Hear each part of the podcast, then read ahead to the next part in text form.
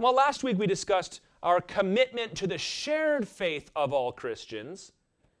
There are many matters of doctrine that are not as assured as the gospel itself, meaning there is a difference of interpretation. There are points, therefore, of disagreement and discussion within the umbrella of the gospel that we discussed last week. And that's what we're going to get into tonight, where we stand on not unimportant, but less important matters. And that is not to say these things are not insignificant. In fact, some of these are not essential for salvation, but as I explain them, you'll see that if you move on one of these, you're in serious trouble. And every generation has its points that sometimes the church is surprised that this has to be a point of emphasis for us, but it forces us to hone and sharpen our thought and our theology on that. But these things are not essential for salvation. And it's very common to say things like, oh, it's a shame the church is so divided. And I would agree in many cases. On the other hand, Paul said that it's good that there are divisions among you so that you can know who is real and who is not. And I think beyond that, there are certain points of interpretation in the scripture that are so significant that it really would be difficult to have common fellowship with one another all the time because it just it drives your philosophy of ministry it drives your behavior not anything like morality but the way you would pray and the way you would go about evangelism and, and so forth. So as long as we can have fellowship with each other still it's not such a bad thing that we are distinct in this way because these are not small matters. So everything we're going to talk about tonight is not essential to be saved. It is essential to be calvary chapel and I'm going to say also, these are, are tenets of which I personally am solidly convinced. I know it's easy to say things like, well, yeah, that's the party line and we stick to it, but you know, there's some other options out there. That's not me. There may be some guys that are like that. I am all in on this. Not only was I raised in it, but I have done my homework and done my study, and I'm still convinced.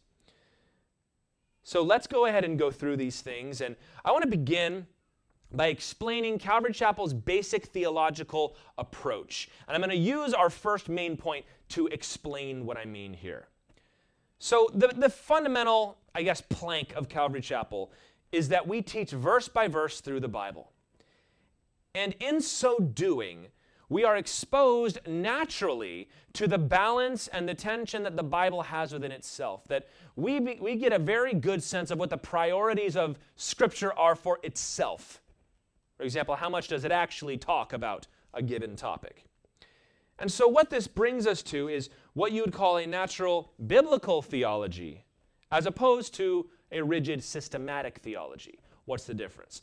Systematic theology is trying its best to lay out all of Christian doctrine in a systematic way. So we organize it by theology proper, the doctrine of God, Christology, the doctrine of Christ, and so on. There's nothing wrong with that. Biblical theology, not that systematic is unbiblical, but biblical theology is an attempt to express theology the way the Bible expresses it without necessarily trying to make all the pieces fit together as nicely as we'd like. So we're not opposed to systematic theology, but I, I, think this will make more sense as I explain it. That because we teach through the Word so often, sometimes it's hard for us to stick to a system when that's not quite the way the Bible portrays it. So we prefer to let the Bible speak and balance itself and allow the tension to remain in certain cases rather than impose a system upon it. Let me give you the best example I can of this, which also allows us to explain how we, how we land on this first subject, which is that of soteriology. Soteriology means the study of salvation. Let's just get right to it. This, this is Calvinism versus Arminianism. like, oh, now I know what you're talking about. Yeah, all right. Calvinists, if you're not familiar, are firm proponents of God's sovereignty in salvation. To the point that many of them would say that there really is no role for man in salvation, that it is God from start to finish. Very strong emphasis on predestination and election, the foreknowledge of God, and so on. There's more to it, but I'm just summarizing for our purposes tonight.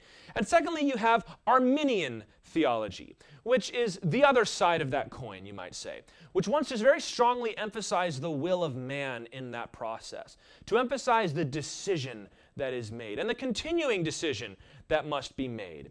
They are less comfortable discussing predestination and things like that, and more comfortable describing the wide open invitation to all people to be saved. Well, we as Calvary Chapel would land somewhere in the middle of that. And many people have accused me in particular of that's a cop out. You got to pick a side. Well, like I said, not systematic theology, biblical theology. The Bible itself does not land firmly on one of those sides or the other. And to be fair, the best of Calvinists and the best of Arminian theology understands this. But they probably would take a stronger line than we would. We believe in the sovereignty of God, obviously. We believe that God is the worker of salvation. Ephesians 2 8 and 9, right? For by grace you have been saved through faith, not of works, lest any man should boast. Right? We, we hands down believe that. The doctrines of grace can sometimes be a euphemism for Calvinism. Well, we believe in grace, absolutely. I never want to minimize God's role in salvation because it, it is God, right? God is the one that sent his son who died. God is the one who draws us to salvation and regenerates us, and grace will lead us home, as the song says, right? However, we also acknowledge the will of man as an important part of the mystery of salvation. For example, John 3:16, God so loved the world that he gave his only begotten son that whosoever believes in him should not perish but have everlasting life. And the point I emphasize there is that, yes, God has done everything that is necessary, but there is still a, an incumbent responsibility upon men to believe and to receive what God has done. There are many places that talk about the responsibility that we have. Joshua told the people, Choose you this day whom you will serve, for example. The Bible presents a tension between these two things. You can find some Psalms and some prophetic passages where, where, God is, is the only issue that is being discussed, right? That man makes his plans, but God steers his heart, right? God hardened Pharaoh's heart. Passages like that. But at the same time, the Bible is abundantly clear that God is not responsible for your sin. That's on you. that's, that's very clear. And, and again, most Calvinists, if not all, will agree with that. But we also believe, and we see in Scripture, that man has the choice, the legitimate choice, to sin or to obey. In the Garden of Eden, God told Adam and Eve, here's all the trees, don't eat this one. And some versions of theology will say, well, then free will ended after that. Well, no, because the next chapter, what does God tell Cain? Sin is crouching at the door, but you must rule over it. Right? Moses said, I'm presenting before you today life and death. And it's almost one of the fundamental premises of the Bible is that we have a choice and we make the wrong choice over and over and over again. And yet, man cannot save himself. We agree with that, do we not? Jesus said, You didn't choose me, I chose you. I think the best way to demonstrate this balance is in Scripture itself. Turn to Acts chapter 2, if you will. I wanted to, to read a, the first gospel presentation. Because I think in the Bible, we see this. The Bible doesn't spend a lot of time trying to ra- reason this out, except for maybe places like Romans 9 and, and some places in Hebrews, I think. But most of the time, the Bible just goes about the business of evangelism. That's, that's what biblical theology is, right? Systematic theology, as you're turning there, would be to read this passage and try to extract the propositional truth and then try to organize those, and, and that, of course, is fine. But let's read Acts chapter 2, verses 37 through 41. Peter has just preached the gospel. You crucified the Lord of glory. Verse 37. Now, when they heard this, they were cut to the heart. And they said to Peter and the rest of the apostles, Brothers, what shall we do?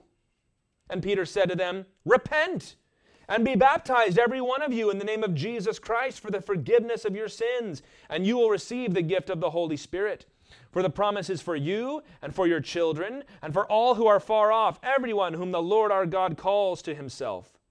And with many other words he bore witness and continued to exhort them, saying, Save yourselves from this crooked generation.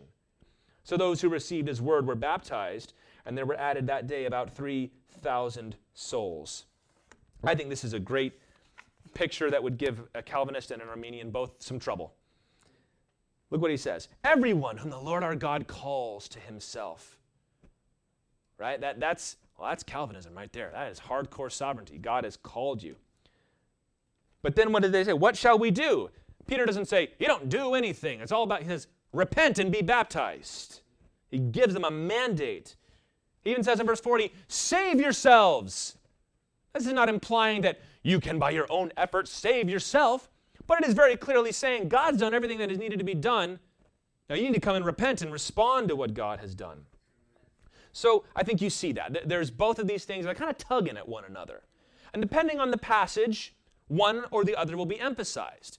When there are folks that are living in rampant sin, the writer will come in and say, Y'all need to get your act together because you've got a responsibility. If there are those that are questioning whether or not God really loves them and really cares, the apostle is going to come in and say, God has chosen you and saved you and adopted you, and he's the one that's going to save you. That's biblical theology. And I'd say any system that doesn't maintain this tension in some way is not entirely biblical. For example, we don't believe in what's called limited atonement, that Jesus didn't die for everybody, only for those who would be saved. Or, for example, we don't believe that you can lose your salvation like you lose your car keys and that you have to die in your deathbed wondering if you've repented for enough things to be saved. Both of those things misrepresent the scripture, I believe. Calvary Chapel is willing to maintain the mystery while giving God his due and yet calling men to their own responsibility. I could say at the very least that is how the Bible presents it. You've got something you need to do, and God has done everything that he needed to do. And then we can have a lively discussion about how best to reconcile those two things. So that lays out our methodology, so to speak, and it also answers one of the first big questions. So let's move on to the second one here.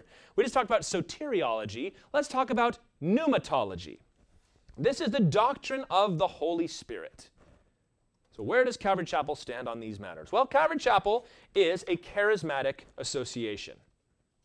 I do need to clarify what that term means because there is a lot of error and craziness associated with that term. And I, I, should mention that Calvary Chapel has a long history of distancing itself from that kind of error when it creeps into Calvary Chapel. Pastor Chuck wrote a book back in the day called Charisma versus Charismania, talking about the proper use of the spiritual gifts. If you're familiar with the Vineyard churches, was originally part of Calvary Chapel and they got into some excesses regarding the Holy Spirit, and there was a split. It wasn't particularly angry or mean, but there was a, a separation that happened because we were not about to be about all that. But again, in line with the Bible, we believe in the present work of the Holy Spirit today. What do I mean? There is no substantial difference between how the Holy Spirit operates now compared to how he did in the book of Acts. There's not apostles today like Peter and yes, okay. But we're living under that same era of church history. We just saw it in Acts chapter 2. He said, This promise, the promise of the Father, the Holy Spirit, is for you and your children and all who are far off, everyone whom the Lord our God will call to himself. So Peter is saying, This work of the Holy Spirit, which you observe today, will continue for everyone whom God is going to save, which certainly includes you and me. We believe that the Holy Spirit seals and indwells every believer at salvation. If you say the Holy Spirit's not in me, well, Romans 8 9 says if you don't have the Holy Spirit, you don't have Christ. The indwelling, the Holy Spirit comes in and begins to change you. You've experienced this if you've been saved for a while. But we also believe in what's called the baptism of the Holy Spirit. And this is a a terminology that can get confusing, but we try to stick with what the Bible, how the Bible lays it out. So when the Bible talks about the Holy Spirit coming upon somebody or filling somebody, usually for a specific purpose like evangelism or for a great moment of personal transformation. We see in Acts chapter 4 that the apostles had already had the Holy Spirit fill them when Jesus breathed on them. It said he said, Receive the Holy Spirit. But don't tarry, don't leave Jerusalem until you've received the power of the Holy Spirit. And then in Acts chapter 2, tongues of fire, that whole thing. Then in Acts chapter 4, they're praying and they're asking God for help, and the building is shaken, and they're all filled with the Holy Spirit again. So That's what we would call the baptism of the Holy Spirit. And there are those that use that term to mean something else, just as long as we make sure we know what we're talking about. Usually there's not as much disagreement as you might think. We believe that there is a difference between being indwelt by the Spirit and being filled with the Spirit. One of them is once for all, and one of them can happen not only once but multiple times. For example, in Ephesians 5:18, Paul tells the Ephesians, "Be filled with the Holy Spirit." It's an odd thing to say if you can only be filled with the Spirit once at the moment of salvation, because he's writing to believers. What's he saying? He says, "Seek the Holy Spirit's empowering presence at all times." They are connected, of course. But we believe that every person in the church ought to seek the Lord for a poor term for this is the second blessing. That if you're not fully saved until you've received the power from the Spirit, it's not that. It's a second, third, fourth, fifth, as many times as you need it blessing. The Holy Spirit is inside you if you're a believer. Being filled or empowered with the Spirit is something that happens in the moment to accomplish the work that God has given you to do, as we see in the book of Acts. Right before Paul or Peter or John would do a miracle, it would say, John, filled with the Holy Spirit, said.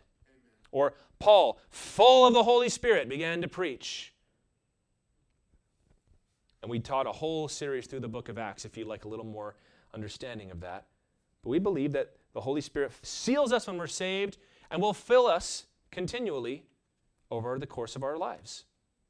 We also believe in the full continuation of the spiritual gifts as outlined in 1 Corinthians 12 through 14. What is a spiritual gift? 1 Corinthians 12 7 says, To each is given the manifestation of the Spirit for the common good. So if the Spirit dwells within you, He's going to manifest. What does that mean? To show Himself. In every Christian, the Holy Spirit wants to empower you for the common good, for the church to be built up and sanctified and edified and strengthened.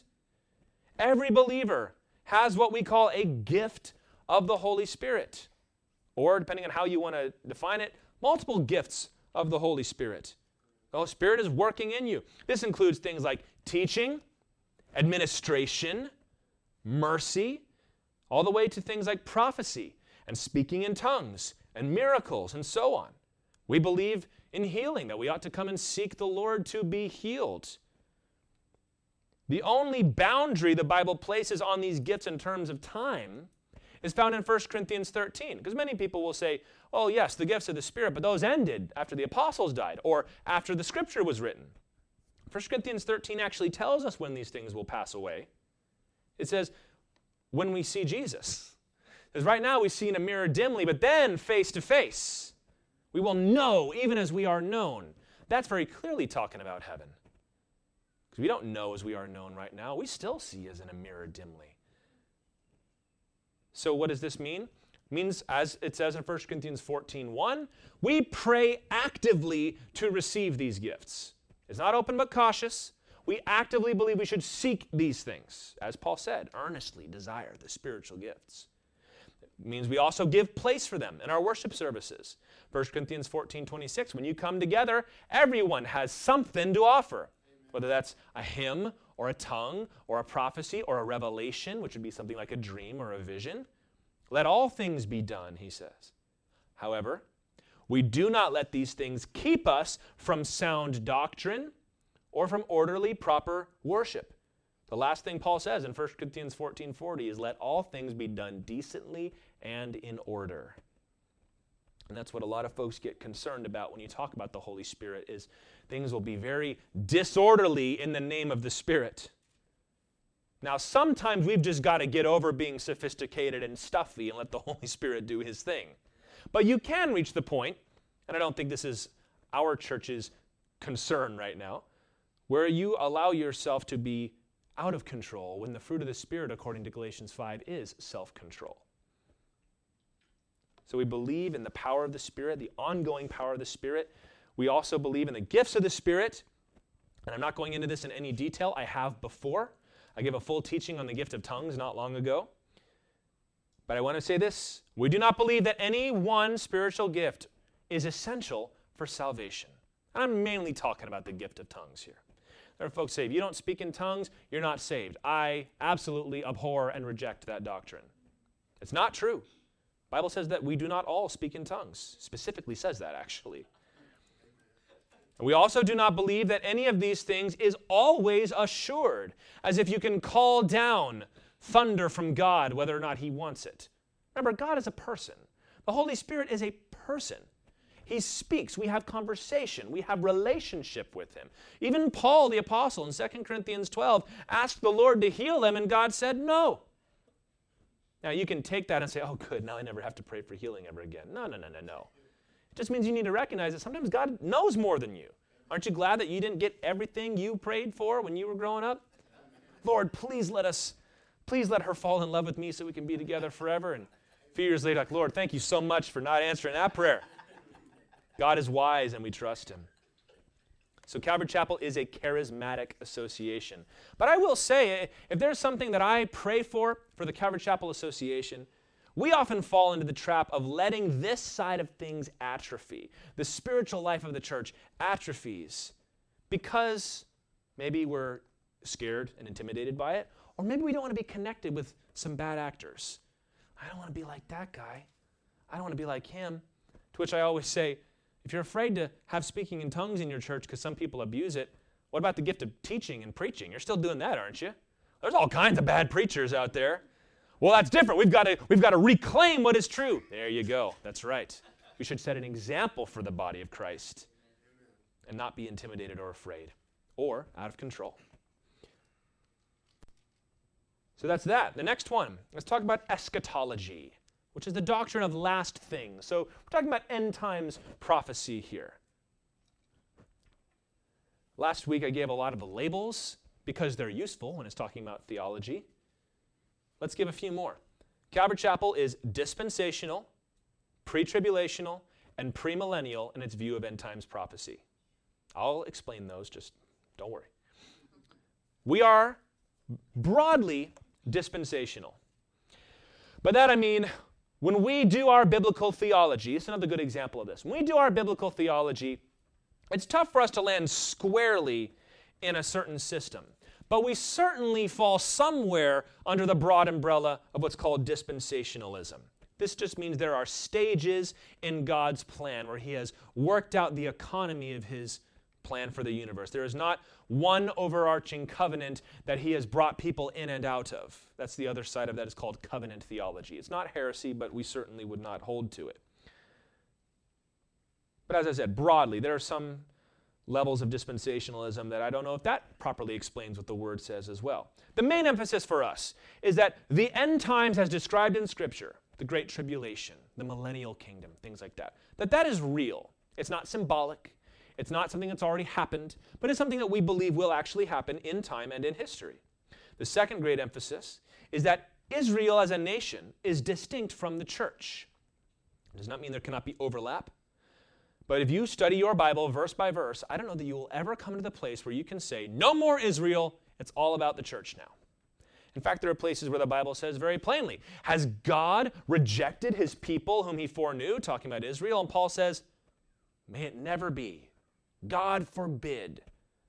The Old Testament says if God could break his covenant with the sun, the moon, and the stars, he'll break his covenant with Israel. And the covenant theologian would say, yes, but that, that covenant has now transformed into the church. And so he, we're Israel now, and it's really what this is, is we're committed to a, a more or less literal interpretation of biblical prophecy. This does not mean that when the Bible says a dragon with seven heads appeared, that we are expecting a dragon with seven heads to appear on the earth. That's obviously a symbol, but we believe that symbol refers to something real, that there is something real that it is representing. We believe that when Israel rejected Jesus and crucified him, they were hardened, like Pharaoh's heart was hardened, until God's plan for the Gentiles is complete. Romans 11 talks about this, especially Romans 11:25. And that time period where God has set Israel aside, he calls, Paul calls it a partial hardening, will end with what we call the rapture, which is a word that means the catching up, the snatching away of the church, which will be followed by seven years of great tribulation. So when we say pre tribulational rapture, the Bible talks about seven years at the end of history where Satan has his way on the earth. we believe that the rapture, that snatching away, talked about in 1 Thessalonians and elsewhere, will happen before that. I'm not going to get a lot into the reasons why. I'm, I'm more affirming what we believe, and we've talked about this all before. The rise of the Antichrist will take place after that. And after those seven years, Jesus Christ will return and establish a 1,000 year kingdom on the earth. So, millennial. We believe that we are living in the pre thousand year kingdom. The thousand year kingdom does not represent the church. It is not something that we have to make happen. It's something that Jesus Christ will return and violently establish in righteousness. After which, the book of Revelation says Satan's final rebellion will be crushed, the final judgment will come, and a new creation will be made a new heaven and a new earth. So, dispensational, we believe that there are stages in God's plan. Most importantly, Israel and the church are distinct from one another. We are pre tribulational, meaning we believe the rapture will happen before the seven years of judgment on the world. And we are premillennial, meaning we believe that that is going to happen later. It has not already happened or happening now. Most of this is just based on reading the Bible plainly. I have found in most cases that when somebody is not pre trib or, or, has a different view, they spend a lot of time explaining symbols and allegory, and this doesn't mean what it seems to say. And I, I, think that's not a great way of doing Bible study. I think you need to let the text say what it means because all of the prophecies of Jesus' first coming were fulfilled literally. Prophet Micah said he's going to be born in Bethlehem. Now, you could say that just means that he's going to be like David, his father. But Jesus was born in Bethlehem. So we should believe that those prophecies, which are admittedly confusing to understand, will be fulfilled literally. Some disagree, and in most cases, that is fine. Which is why Calvary Chapel is marked often by an eagerness for the return of the Lord. We're excited. We believe there's nothing else prophetically that has to happen before Jesus Christ comes and takes up his church. We sing that song, It Might Be Today, because we believe that. Which should be tempered by humility and recognizing that these things are among the most difficult parts of Scripture to interpret and understand. And I will always caution us against sensationalism, which means everything that comes in the news somehow fits in the prophecy of the Bible somewhere. Most of the time, let's say it this way, almost every time, that is not the case. Israel returning to the land, okay, that's significant. A new president duly elected every four years, that's not that significant, right? You understand me? And it's okay for us to, as I've said before, raise our eyebrows at things. You know, a nation that the Bible talks about is somehow gaining power again. No, we kind of raise our eyebrows, but we, we don't then say batten down the hatches and you know buy gold because you know the end is coming. We look at what the Bible says, we hold to that, and we do what Jesus said, which is be ready. Because you don't know when it's coming. It's going to come like a thief in the night. Now, this next one is important, almost more important than the other ones I've discussed. And I don't know that Back in the day, this needed to be established as a Calvary Chapel distinctive. But today it certainly does. And I think this is one of the most serious points I'm about to discuss here, which is complementarianism. Long word. Talking about men and women. Complement, like we complement one another. We work together well, differently, yet in harmony. We hold to a complementarian view of sex, gender, and marriage. Not the opposite of that would be an egalitarian view, which means we are all the same. We believe in real, dis- real differences working together in harmony. So let's make a couple broad statements here. First of all, male and female are real categories that God has created. Something we might not have had to say not too long ago, but it's important for us to say it. Genesis 1:27 says that in the beginning God made them male and female. Secondly, your gender identity is always to morally align with your biological sex. We don't believe there is a distinction between those two things, except for the point of discussion. There's a difference between being male and being a man, as we say. But those things should always be correlated. 1 Corinthians 11 14 talks a lot about that. He says, when a man grows long hair like a woman, it's disgraceful for him. He's saying in the church, we're not going to be gender bending. Number three, Marriage is between a man and a woman, exclusively and forever. Genesis 2:24. God brought them together. He said, A man shall leave his father and mother and be joined to his wife, and the two shall become one flesh. Fourth, all sexuality, including homosexuality, is out of bounds. If it is not between a man and a woman in their marriage relationship, your sexuality is off limits. And that is such a horrible thing to say in 2021 America, but it's what the Bible teaches. This excludes all deviant sexuality, including fornication, sex before marriage, cohabitation, living together without being married, homosexuality, transgenderism, polyamory, which is this new thing of we're just going to live in one constant orgy all the time. It is not the way the Bible said it. And most cases of divorce and polygamy. Bible gives a few very rare exceptions to those last two in the Bible, but Jesus makes it very clear that's not the way God made it. But you live in a sinful world, and sometimes this is the way things go. Let me just read what Jesus said about this in Mark chapter 10. He was answering a question about divorce, but this answers so many questions that we have. Mark 10, 6 through 9. He said, From the beginning of creation, God made them male and female. Therefore, a man shall leave his father and mother and hold fast to his wife, and the two shall become one flesh. So they are no longer two, but one flesh. What therefore God has joined together, let not man separate. So don't let anybody tell you that Jesus had nothing to say about sexuality. He said it all right there. He affirmed everything the Old Testament taught about it, which is what he did in a lot of cases, isn't it?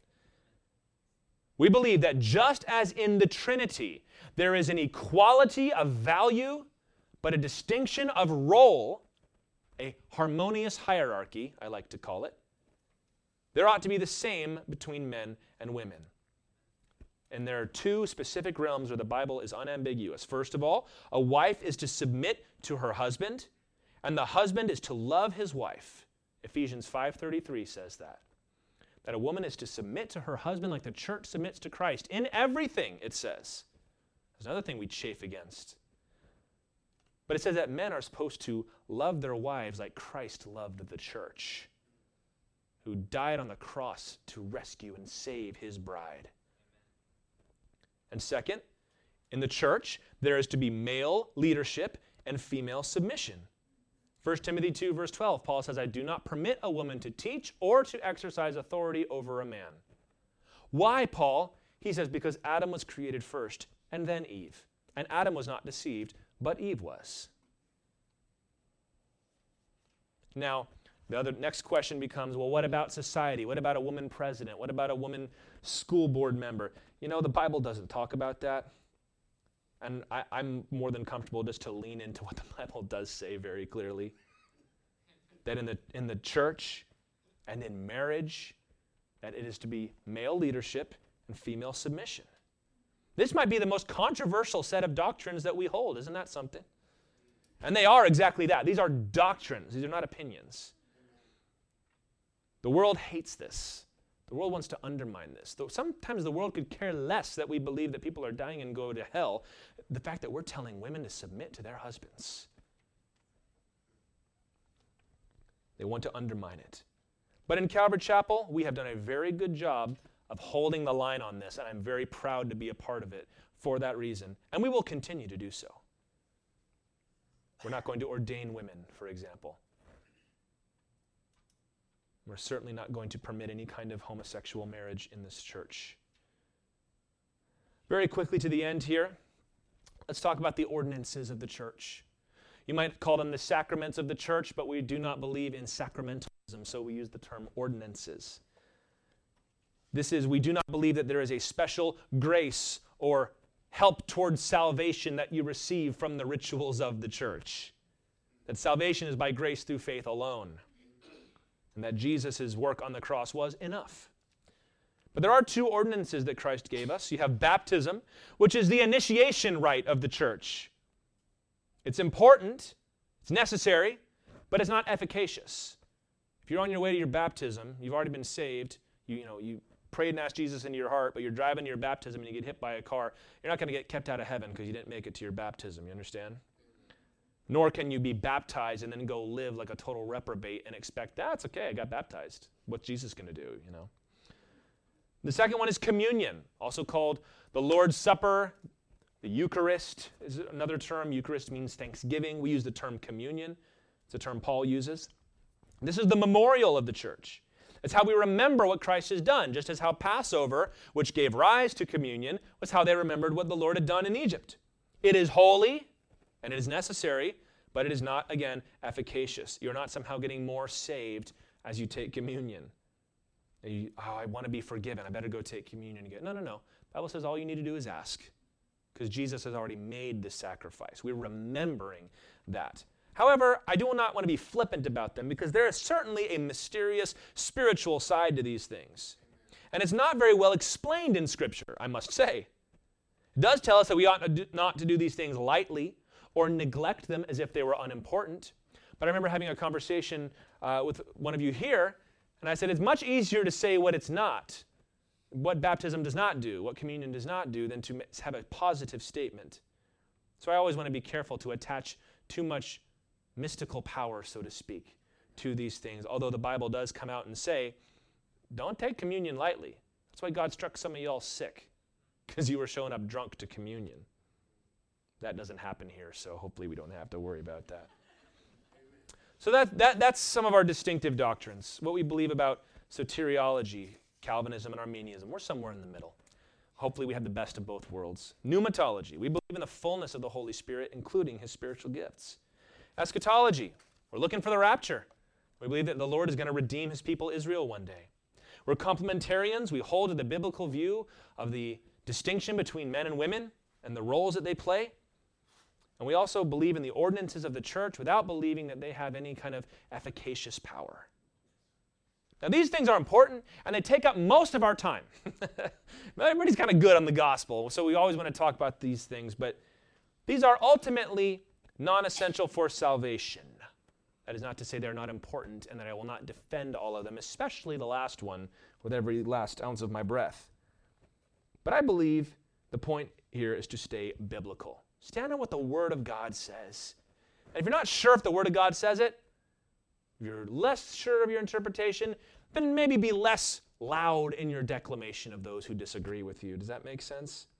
I will insist on these things because this is what we believe. But ultimately, remember, it is the gospel salvation by grace through faith, belief in Jesus Christ that will make or break your soul.